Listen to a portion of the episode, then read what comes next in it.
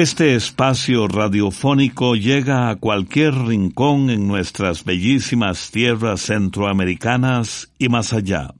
Por eso, el camino de 57 años ha sido largo y fecundo. Presentamos... Oigamos la respuesta del Instituto Centroamericano de Extensión de la Cultura con nuestro lema Comprender lo comprensible es un derecho humano.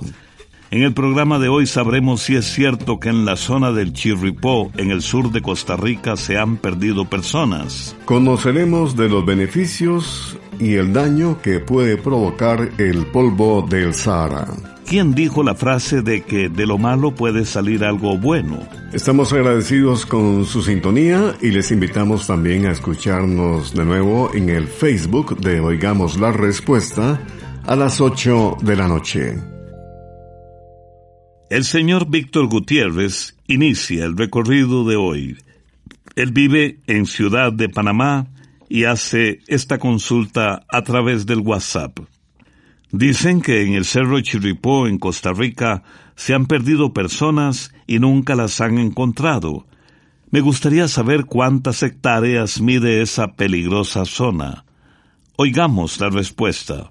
El Cerro Chirripó es el punto más alto de Costa Rica. Se eleva a 3.820 metros sobre el nivel del mar. El cerro forma parte de la cordillera de Talamanca y se encuentra en una zona donde limitan tres cantones de provincias distintas que son Pérez Celedón, Turrialba y Talamanca. El área donde está situado este cerro es un parque nacional que mide 50.000 hectáreas de extensión. El parque Chirripó fue creado en 1975. En aquel entonces, llegar hasta el cerro era complicado. No había senderos ni facilidades de alojamiento o de comunicaciones como las que hay ahora. La neblina, la lluvia, los acantilados y el camino quebrado y con frecuencia enlodado aumentaban las posibilidades de extraviarse en esa zona o sufrir algún accidente. En 1980 se dieron los primeros casos de excursionistas que se perdieron en el Chirripó y nunca más fueron encontrados.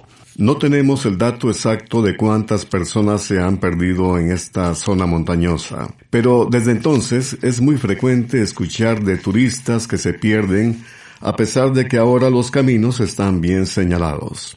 También hay facilidades de comunicación y de asistencia en caso de emergencia. Estos casos suceden porque hay personas imprudentes o excesivamente confiadas que se adentran por lugares desconocidos sin la compañía de guías o vaquianos. Otras veces cometen errores por falta de experiencia en caminatas por montaña, errores que les causan deshidratación, debilidad o caídas. Algunas personas que se han extraviado tienen la suerte de ser encontradas con vida, pero en muchos otros casos lamentablemente se han encontrado los cuerpos sin vida o no se vuelve a saber de ellos. A través de diferentes medios de comunicación, de lunes a sábado, les transmitimos Oigamos la Respuesta. ¿Cuál de los países de Centroamérica, incluyendo Panamá y Belice, es el que tiene mejor calidad de vida y el que tiene más ingresos por turismo? El señor Reinaldo López Fuentes nos ha hecho esta consulta a nuestro Facebook desde Managua, Nicaragua. Escuchemos la respuesta. Cuando se habla de calidad de vida, se refieren a una medida que analiza ciertas condiciones de un país como el acceso a la educación, la vivienda, el empleo, los servicios públicos, la salud, la seguridad, la calidad del medio ambiente y muchas otras cosas. Se dice que entre más altos los resultados, mejor vida tendrá la mayoría de los habitantes de un país.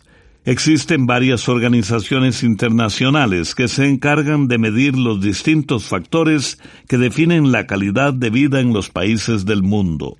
Una de ellas es la Organización de Progreso Social que estableció en el año 2021 una calificación de mejor calidad de vida para los países centroamericanos. Según los resultados que da esa organización, Costa Rica está en el puesto 38 a nivel mundial y encabeza la lista de Centroamérica.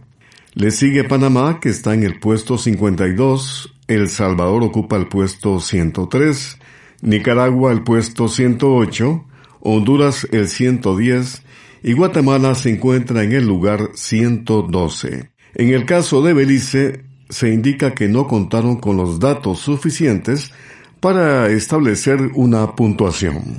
En cuanto a su consulta sobre el país centroamericano que tenga más ingresos por turismo, no hemos encontrado datos actualizados. Lo que sí podemos decirle es que el turismo representa uno de los sectores más importantes para las economías de Costa Rica, Panamá y Guatemala. De esos países, Costa Rica es el que mayor cantidad de turistas recibía hasta el año 2019.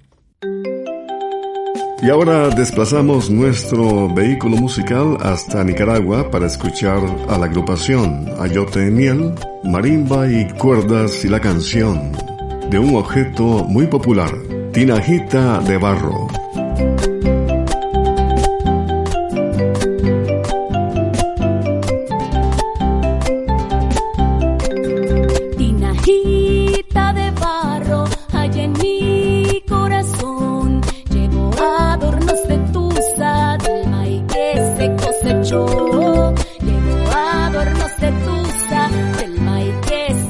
pecho.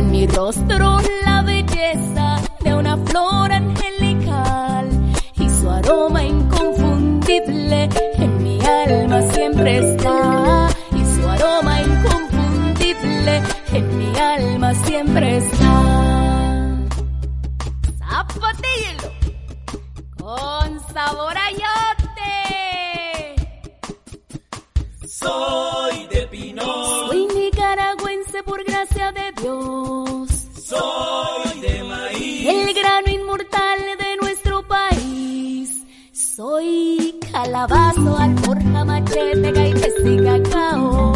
Soy calabazo, alforja, machete, gaites y cacao. Envíenos sus preguntas al apartado 2948-1000 San José, Costa Rica. También nos puede contactar al correo electrónico isq.org o encuéntrenos en Facebook como Oigamos la Respuesta. Aquí estamos de nuevo con ustedes y nos hace una pregunta el señor Wilber Averruz, quien nos envía un WhatsApp desde Matagalpa, Nicaragua y nos dice, quiero saber dónde queda el río Colorado y por qué se cree que es tan antiguo. También quiero saber qué especies de serpientes hay allí. Escuchemos la respuesta. Suponemos que usted se refiere al río Colorado que se encuentra en Norteamérica. Este río recorre 2.300 kilómetros y atraviesa los estados de Colorado, Utah, Arizona, Nevada y California en Estados Unidos. Luego fluye en dirección sur y suroeste y en su recorrido pasa por los estados mexicanos de Baja California y Sonora hasta que finalmente desemboca en el Golfo de California. Como usted bien lo indica, el río Colorado es muy antiguo. Los científicos que estudian la formación de esos territorios dicen que hace como 5 millones de años el río ya tenía su curso actual. Algo que llama la atención del río Colorado es que en el norte de Arizona su caudal fue formando una especie de corredor estrecho en medio de las montañas. Con el paso de miles de años, ese corredor se convirtió en lo que se conoce como el Gran Cañón del Colorado. Esta es una maravillosa escultura natural formada de capas de rocas de distintos colores. El Gran Cañón del Colorado fue uno de los primeros parques nacionales de Estados Unidos.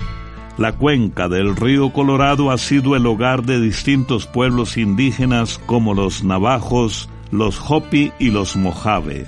Todavía, hoy en día, los descendientes de estos grupos viven en una reserva situada en los territorios de Arizona y California que se conoce como Reserva Indígena del Río Colorado. En la cuenca del río Colorado habitan 47 especies de serpientes. Muchas de ellas no son venenosas, pero también hay unas muy peligrosas por su potente veneno.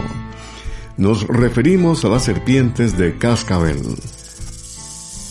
Ahora bien, si su pregunta se refiere al brazo del río San Juan, conocido como río Colorado, le diremos que posiblemente se formó hace 30 a 60 millones de años. Este río Colorado, en el norte de Costa Rica, fluye a lo largo de más de 90 kilómetros y de él dependen en gran medida los canales de Tortuguero y los humedales de la zona norte de Costa Rica. El cauce de este río también tuvo importancia en la definición de límites entre Costa Rica y Nicaragua. A lo largo del río Colorado hay aproximadamente 64 especies de serpientes, de las cuales solamente 8 son venenosas, como por ejemplo la tamagás y la terciopelo o barba amarilla.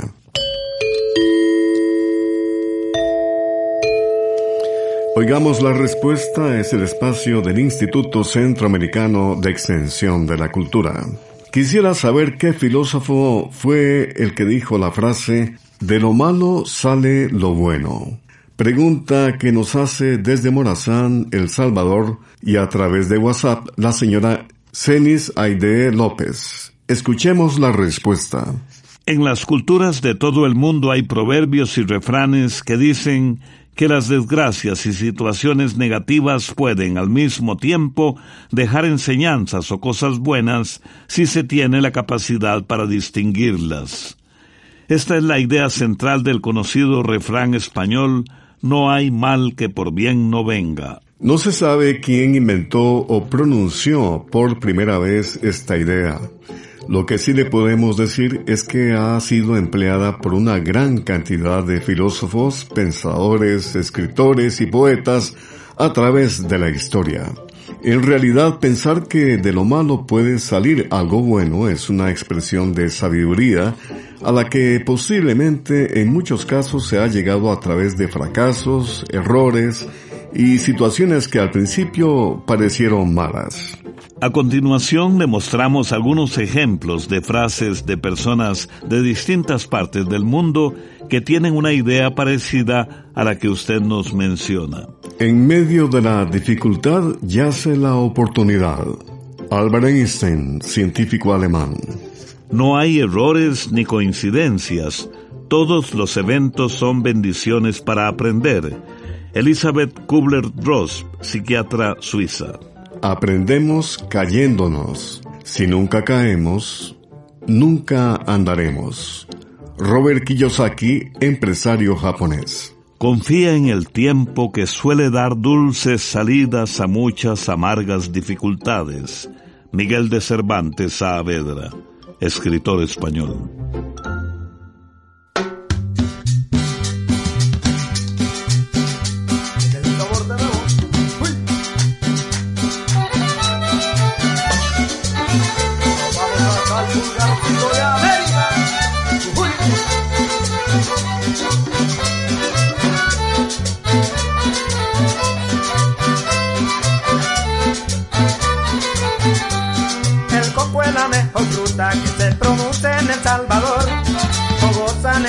Parte y en todo tiempo que hace calor.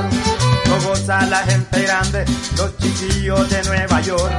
Y al coco le ponen coco y verán que el coco será mejor.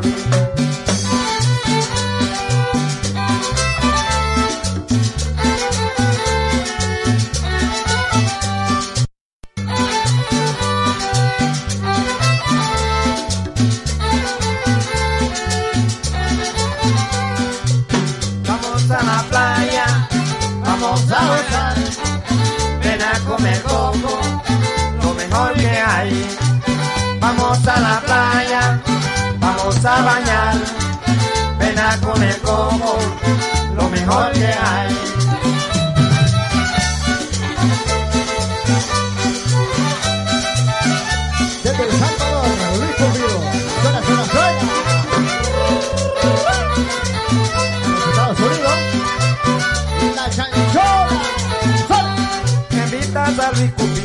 Y a tu novia ir a bailar al ritmo de la chanchona verán qué gusto les va a gustar. Si le ofreces agua de coco, estoy seguro les va a gustar. Y al coco le ponen coco y verán que el coco será mejor.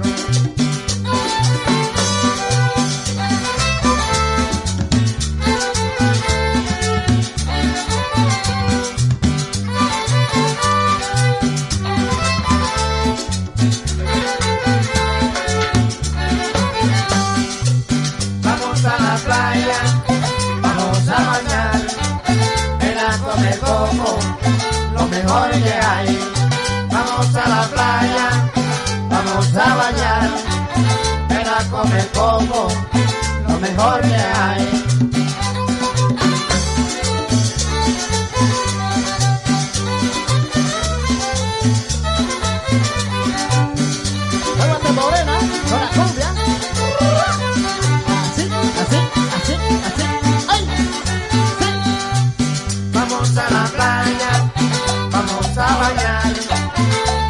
Lo mejor que hay.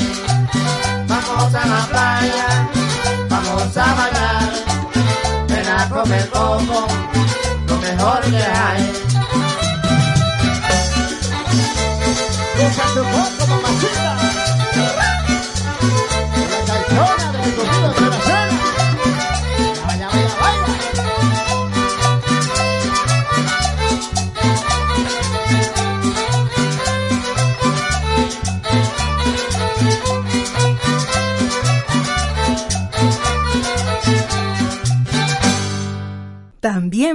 Contactarnos a través de un mensaje de WhatsApp al teléfono código de área 506, número 8485-5453.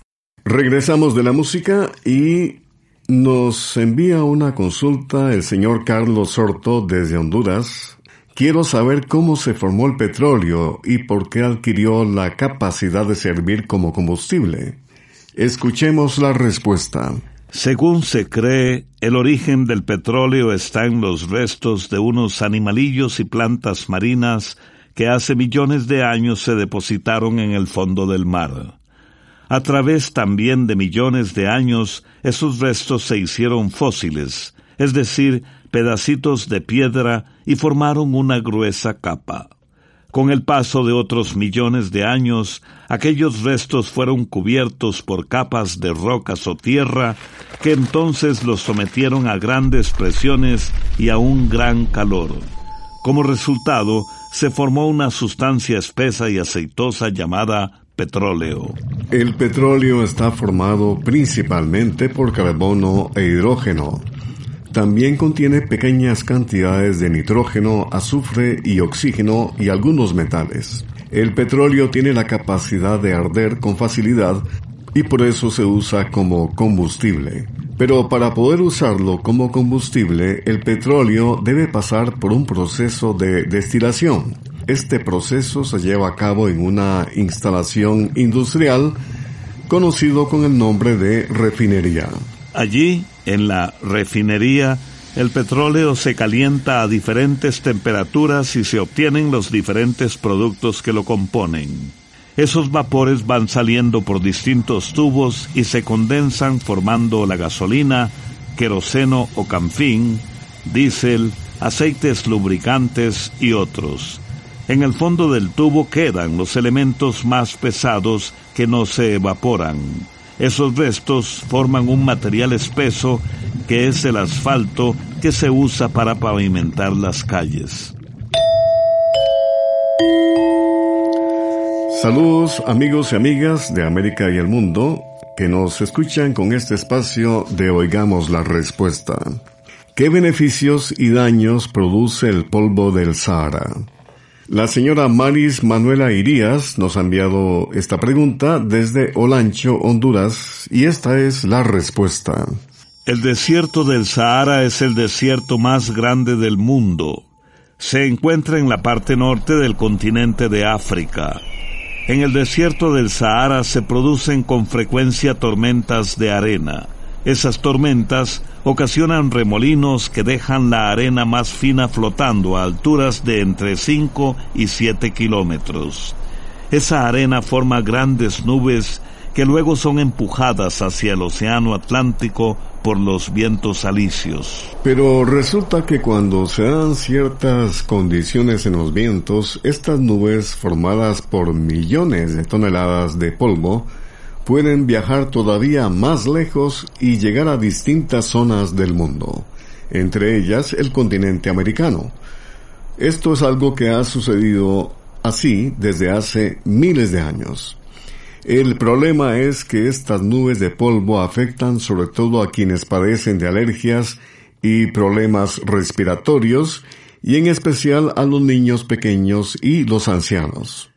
Sin embargo, este polvo del desierto también trae beneficios. Por ejemplo, contiene minerales como hierro, fósforo y nitrógeno, que son nutrientes que benefician a la selva del Amazonas y a otras regiones selváticas del continente americano.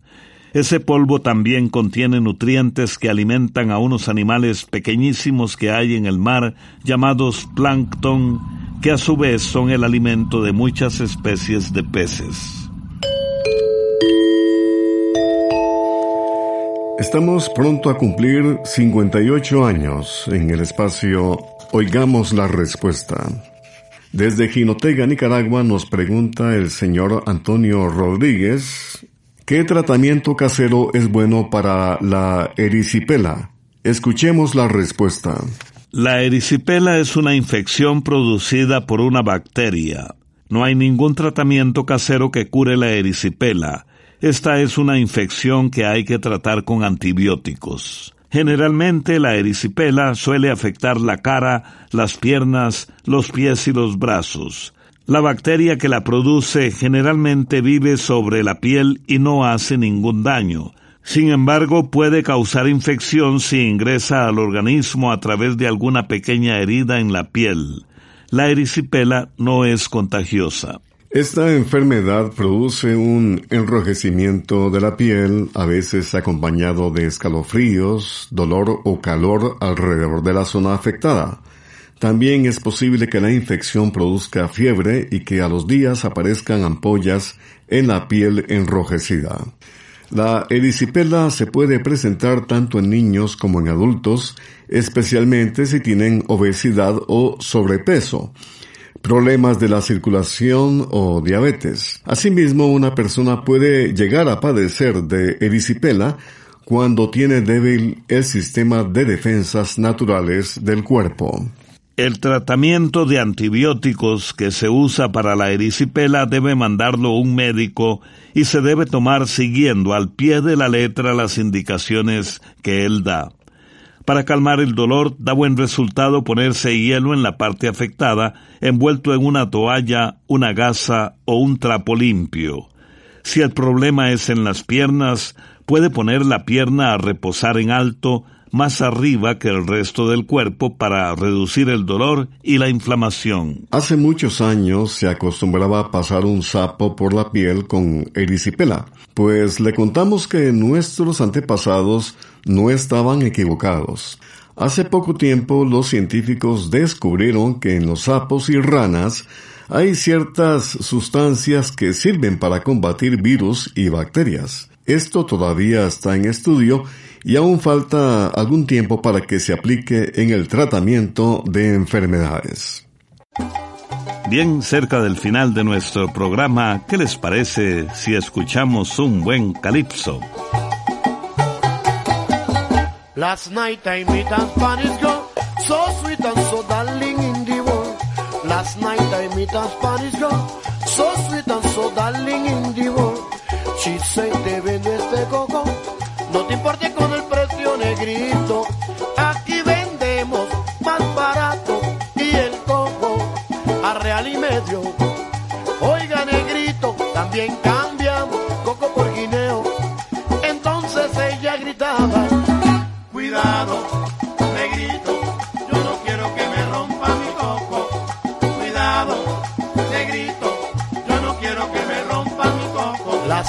I met a Spanish girl, so sweet and so darling in the world.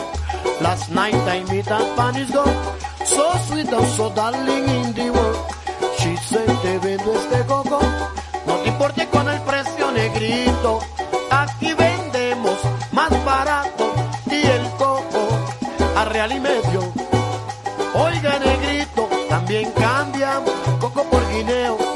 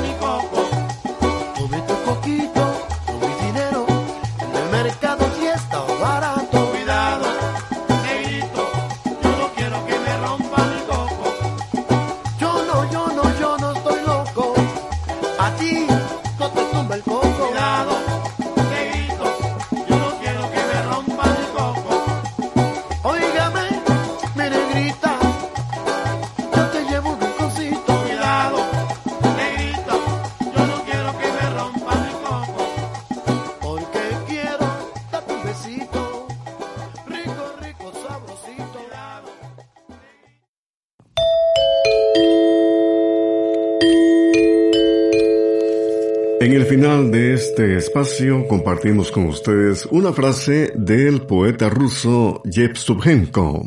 La vida es un arco iris que incluye el color negro. Programa B, Control 27. Y así llegamos al final del programa del día de hoy.